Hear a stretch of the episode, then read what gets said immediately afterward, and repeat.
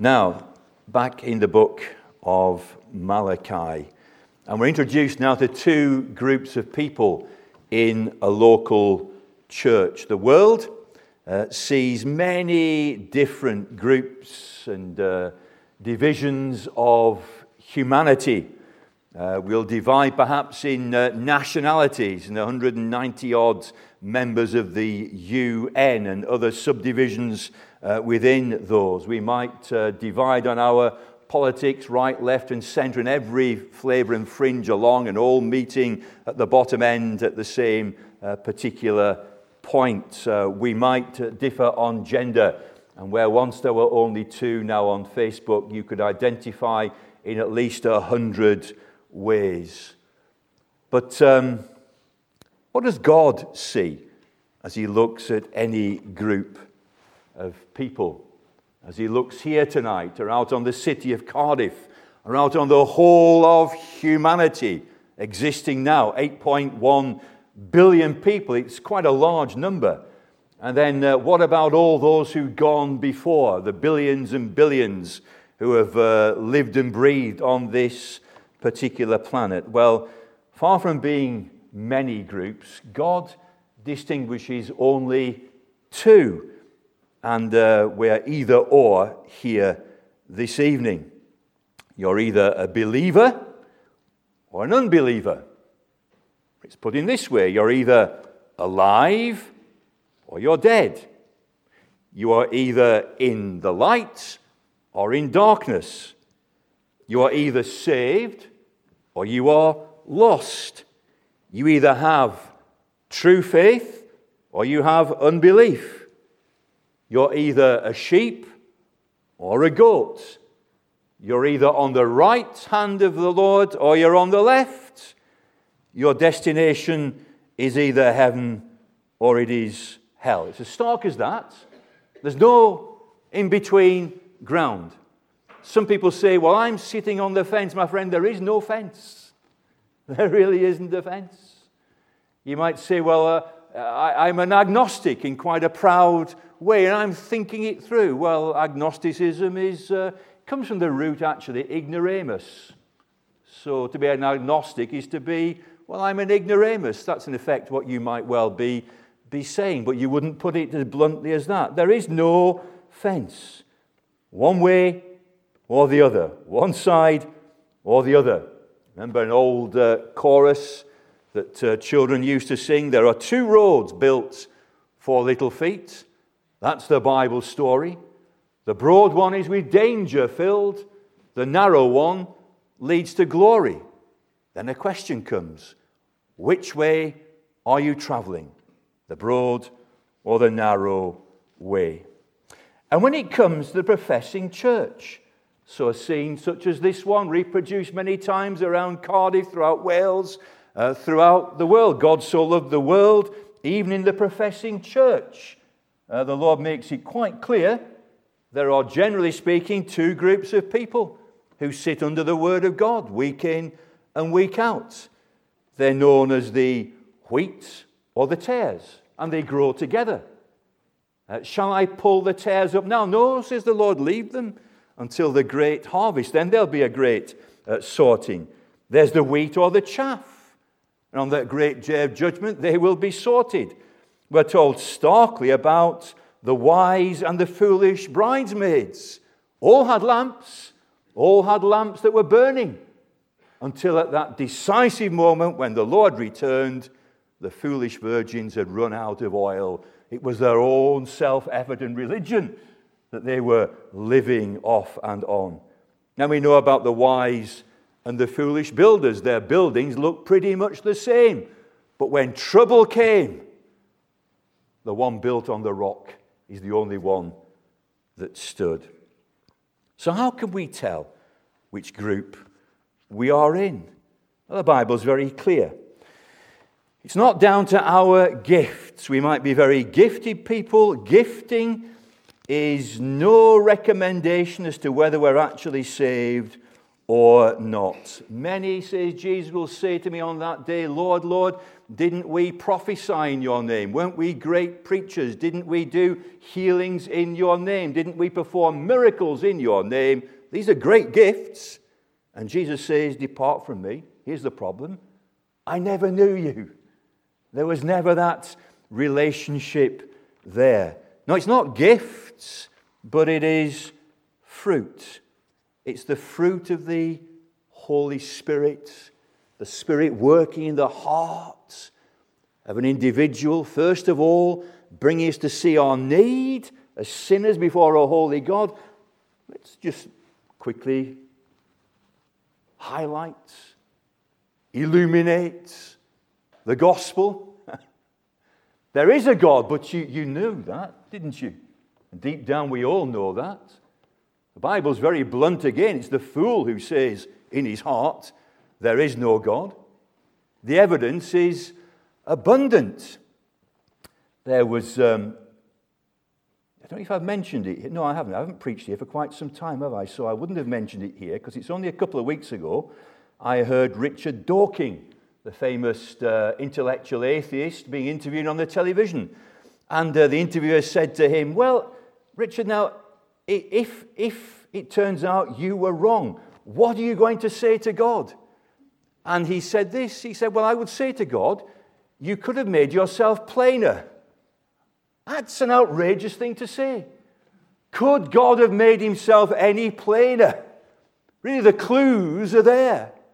Who live in a universe like this? Well, he's placed us here. How's it got here? The heavens declare the glory of God. Day after day, they pour forth speech. So there is a God. How can I know him? First of all, why don't I know him? It's a moral problem. It's a problem of rebellion in the heart. It's sin. God is pure and holy. He stands behind his law. It's a law of love. Love God. Love your neighbor as yourself. But we all fail. We can't do it. Why? Because we love ourselves too much. It's a deep, deep seated problem.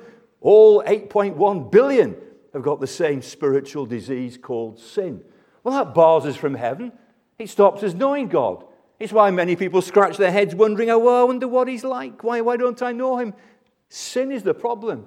What's the answer? Not religion, not morality. It's Jesus Christ. According to an eternal plan, God the Father, yes, one being, three persons, God the Father sends God the Son into the world, overseen by God the Holy Spirit. And Jesus takes a human body and becomes one of us. He doesn't stop being God, but he's also now fully man. One person, two natures. He's the eternal person, the Son of God, who's taken to himself a human body and a human nature. His nature is just like yours and mine, but no sin and He's come to do us good. To get to heaven, I need a clean life. I haven't got one. So Jesus Christ lived it for you and me. He sat the entrance exam for heaven and He puts your name on the paper. Then all your failure was laid on Him. He took the rap for all your sin, rebellion, and offenses. You're a sinner by nature and a sinner by deed. And that was the cross of Calvary where He stood in our place and bore the wrath of a holy God against your sin and mine. And he died and he was buried. And he rose again the third day because death hangs on to sinners, but he'd done nothing wrong. And up from the grave he arose with a mighty triumph over his foes. And he's alive. And now the work of the Holy Spirit is to come to a meeting like this and to tap you on the spiritual shoulder and say, hey, these things are true. Well, what must I do to be saved? You might say. Well, the answer of the Bible is very clear believe it's not going to church enough, saying enough prayers. It's not taking communion. It's not being baptized. Not stand up, sit down, and nod your head. It's Jesus Christ who does helpless sinners good. I repent of what I am and what I've done, and I trust in my only hope, which is Jesus, who loved me and gave himself for me. There's the, there's the gospel. And when that happens, he takes my sin and He gives me His clean life. And I'm counted as righteous. I'm still a sinner. I still get things wrong. I'm not what I should be, but thank God I'm not what I was. But His Spirit dwells within me. Now, the evidence of that is not gifts. There are some great orators, who can do wonderful, wonderful sermons, study and produce wonderful oratory. It's no proof that that person is saved. What we're looking for is fruit from the Holy Spirit. And the initial fruit is repentance towards God, faith in Jesus Christ, and then growing in the life of the believer in increasing measure love, joy, peace, kindness, gentleness, long suffering, self control. Wonderful, the fruit of the Spirit of God in a life. And what we're seeing here in this passage in Malachi are two groups of people producing two groups of faith. And their fruit here is the fruit of their conversation, the way they speak to each other, and principally how they speak to one another about the magnificent being of the triune God. Here in this passage in Malachi chapter 3, it's about two groups of people and their conversations. Grace, true faith, shines out most clearly in times of difficulty and trouble. Personal and national. Maybe times of trouble in a local church. When we're taking the knocks, it reveals what is actually inside of us. And in Malachi's time, the people were going through really difficult times. They were taking the knocks. But if I have two vessels here filled with a liquid, and I'm not sure which is good and which is bad, if you knock them, then out of that vessel will come the liquid. What is it like? And these people in Malachi's time, they were going through tough times. They were still under a Persian governor. The nation is not what it used to be. The crops were not producing what they used to produce. Uh, financially, they were going through difficulties.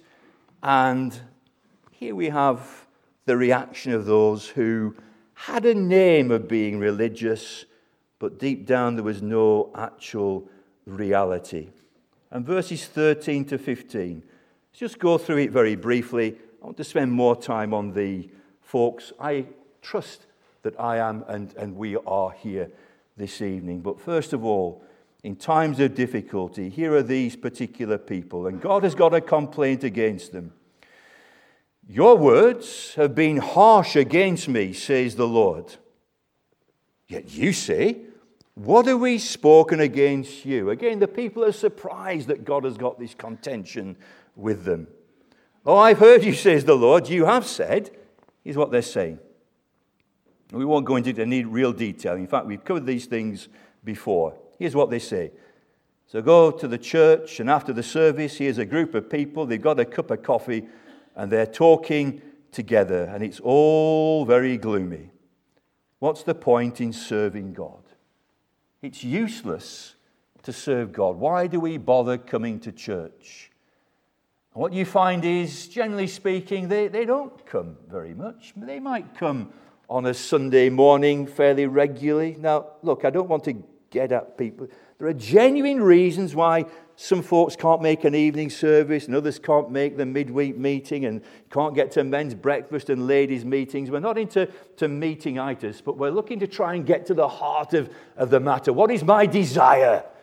Given the freedom from family ties and illness and work and so many things pressing in, were I given the choice, where would I want to be?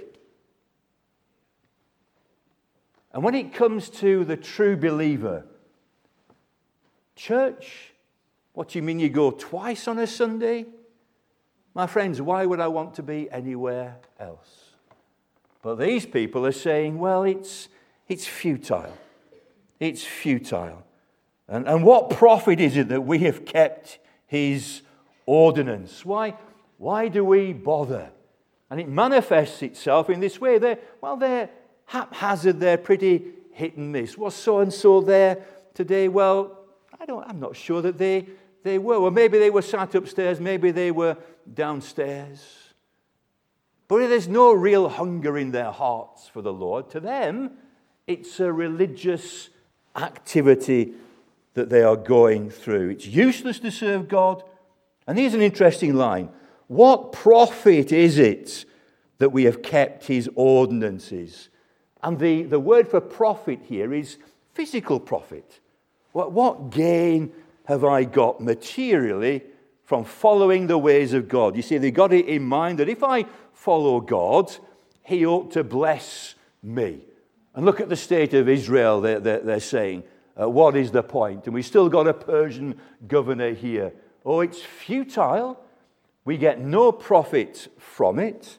Even though they say, here's the, uh, the latter thing that they're saying, uh, we have walked around as mourners before the Lord of hosts. See that picture of gloomy religion? You know, we've even dressed in the right way, and we've even now we see that God desires repentance, so we are pretty repentant. We really are sincerely repentant, and we'll put on a gloomy face, and let there be no joy in this place, even singing the magnificent psalms. I will enter his gates with thanksgiving in my heart. I will enter his courts with praise. I will say, This is the day the Lord has made. I will rejoice, for he has made me glad. We've gone around as mourners. We've given the impression that religion is a sad thing and people ought to be gloomy. And what has it profited us?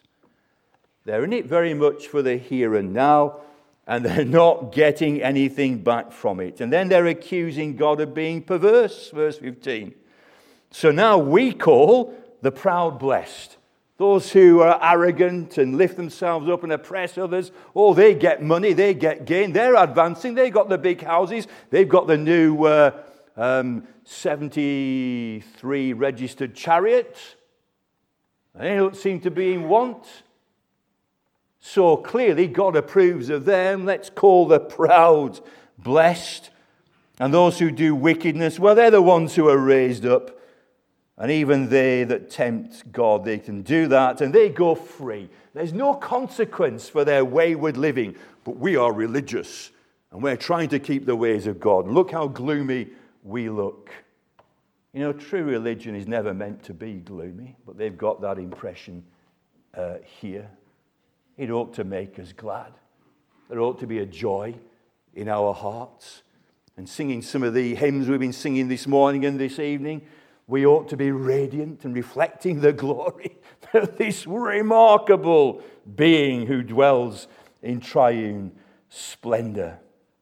Oh, there's no justice in serving God. And really, it's a repeat of things that have been said before by these people. It is depressing, it is discouraging, and it is deadly. It seems that their whole focus of religious activity is on this life and as the Apostle Paul wrote to the Corinthians, if for this life only we have hope, then we are above all people to be most pitied. But it's not. It's not.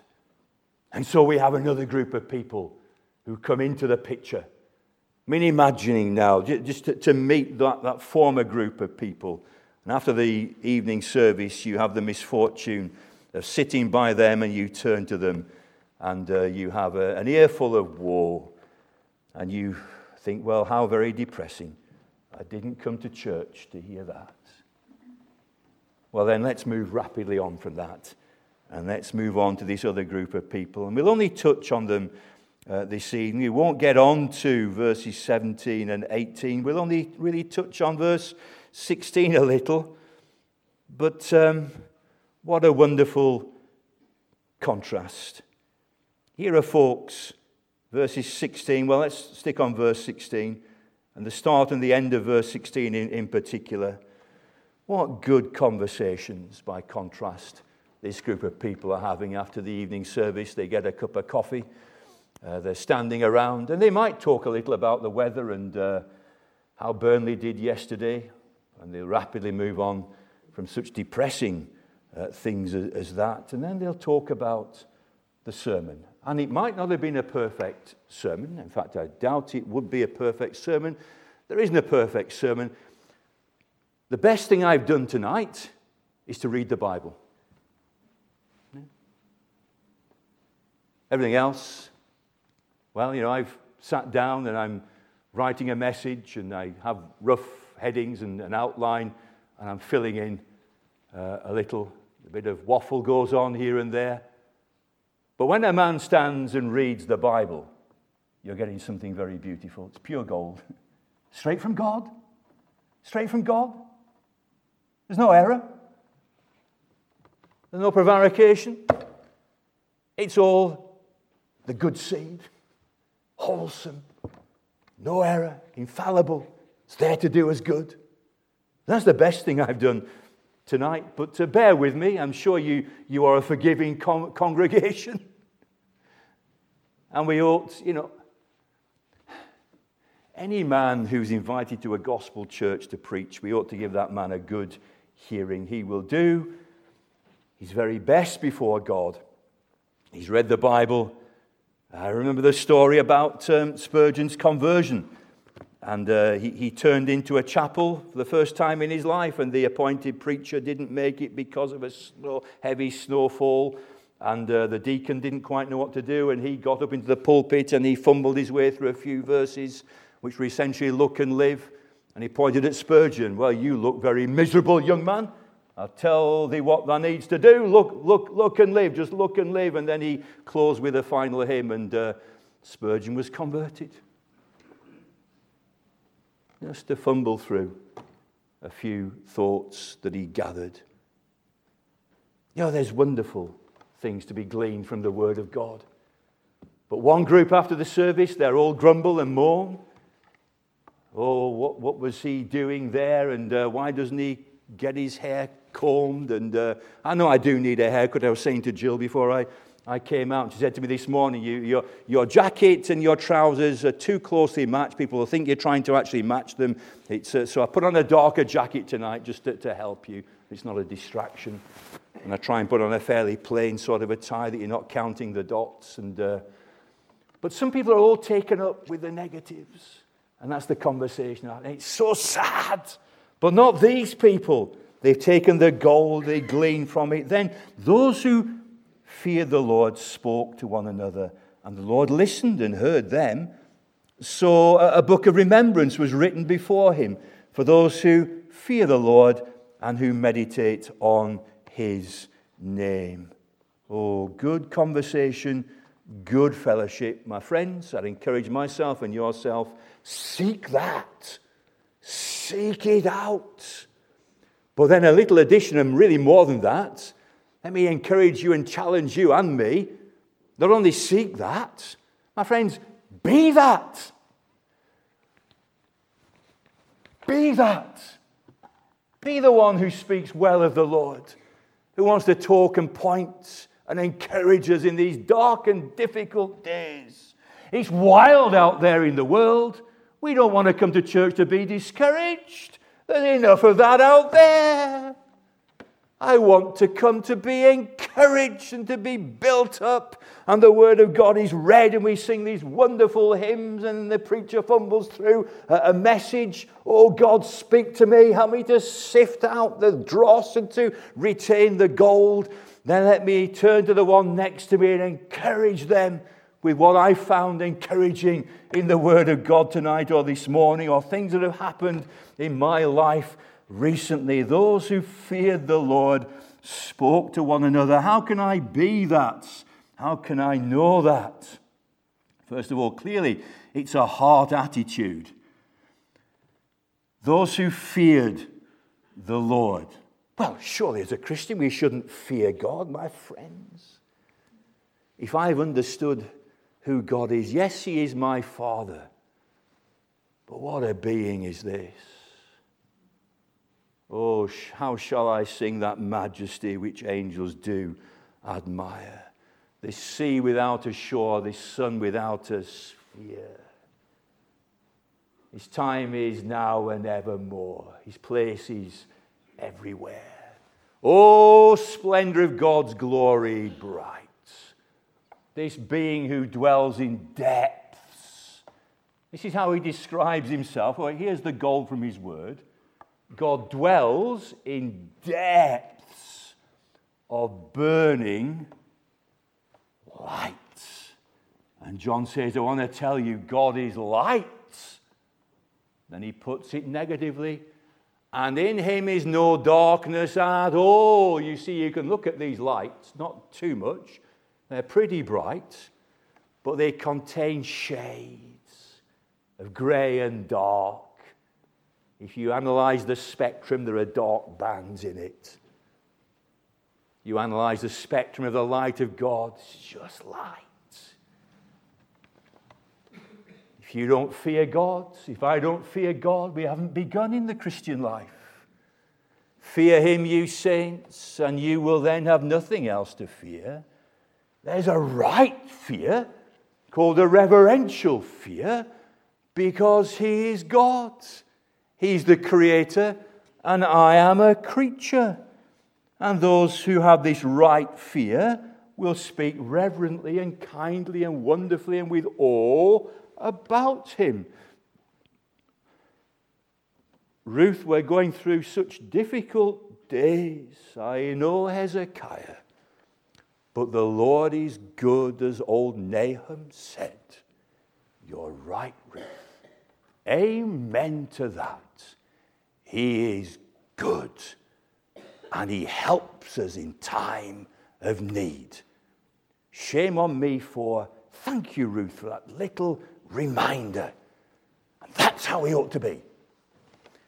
It's easy to drag each other down. Of course it is. Of course it is. And how do people feel when they've had a conversation with me or with you? Do they go away?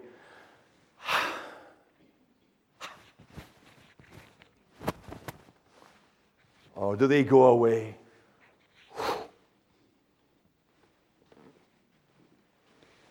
Oh, I challenge my own life. How do we affect? We do affect each other. And these people, oh, they sought out fellowship. They weren't despising of those who spoke badly. I'm sure they prayed for them. But they knew where to seek and to find their fellowship. And they gathered together. And they feared the Lord and so spoke reverently about him. And then the end of the verse tells us something more. Their, their minds now. So their hearts, they fear the Lord. Now, in, in their, their minds, for those who fear the Lord and who meditate on his name. Now, I think this is a, a lost Christian discipline uh, to, to, meditate. Uh, we're so busy. Busy do doing nothing, busy the whole day through, trying to find lots of things not to do. Busy, busy, busy. Always, always out, action, up, out. Now, this is something then in older years that um, I'm sure many can relate to. Time. Time. What do I do? What's my ministry as I grow older? Well, I have something in abundance I didn't perhaps have before. Time to invest in prayer, time to invest in reading, time to invest in just thinking on Him, taking a verse of the Bible Behold, what manner of love is this that we should be called the children of God? Well, I can read it and then off I go and out in the car and this visit, that visit. And in older years, perhaps you can take it and wring that verse dry. Behold, what, what country has this love come from? That's invaded my life that I should be called a child of God. And behold, says John, this is what we are. Oh, and we haven't seen the half yet meditating. And from that meditation on his name, uh, the ladies, I believe, you're doing a series on the names of God. That, that's right, isn't it? On the Wednesday morning. If you're free, do go along. And it's his name that reveals his character and his ways, who he is and what he does. So that great name, Jehovah, uh, who he is, is the I am, his essential essence. He is who he is. And then other names, Jehovah Jireh, what he does. He's my provider.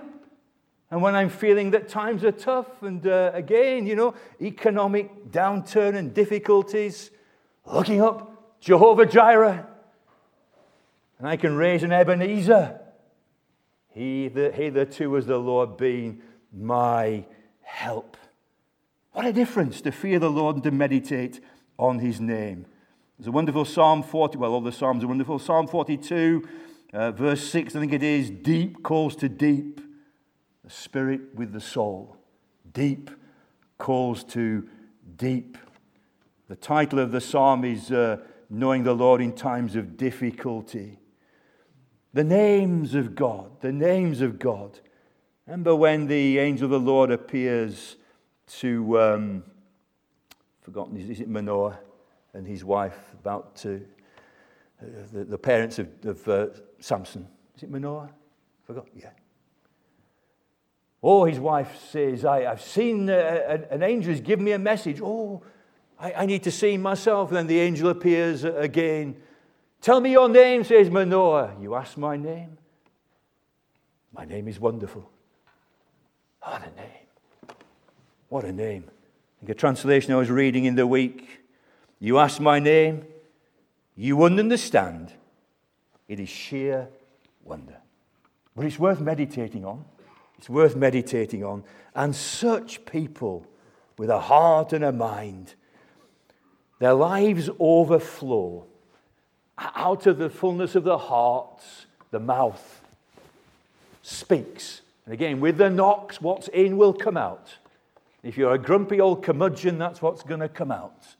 If you're a gracious old curmudgeon, can you be a gracious old curmudgeon? I'm not sure. Gracious old gentleman. And those gentle words of grace, will, what's in comes out, and particularly under uh, the knocks. And these people they sought and found, and we should seek out and find such fellowship together to speak of reverence, with reverence of, of Him. Fellowship is absolutely a key element of the means of grace. Acts 2:42. They, the new believers, devoted themselves to the apostles' teaching, to prayer, to the fellowship and the breaking of bread. Four essential elements to growth in grace under the word of God prayer, breaking of bread, fellowship. Desire it, treasure it, go for it whenever you can. So when there is a ladies' meeting you can get to, why would you want to be anywhere else? Saturday morning, next men's breakfast is a week on Saturday. We're back in the book, and it's about uh, our speech, interestingly, as we're on it tonight. That's the men's breakfast theme, a week on Saturday. And again, we'll look to put on a proper breakfast for us. But the real thing is fellowship.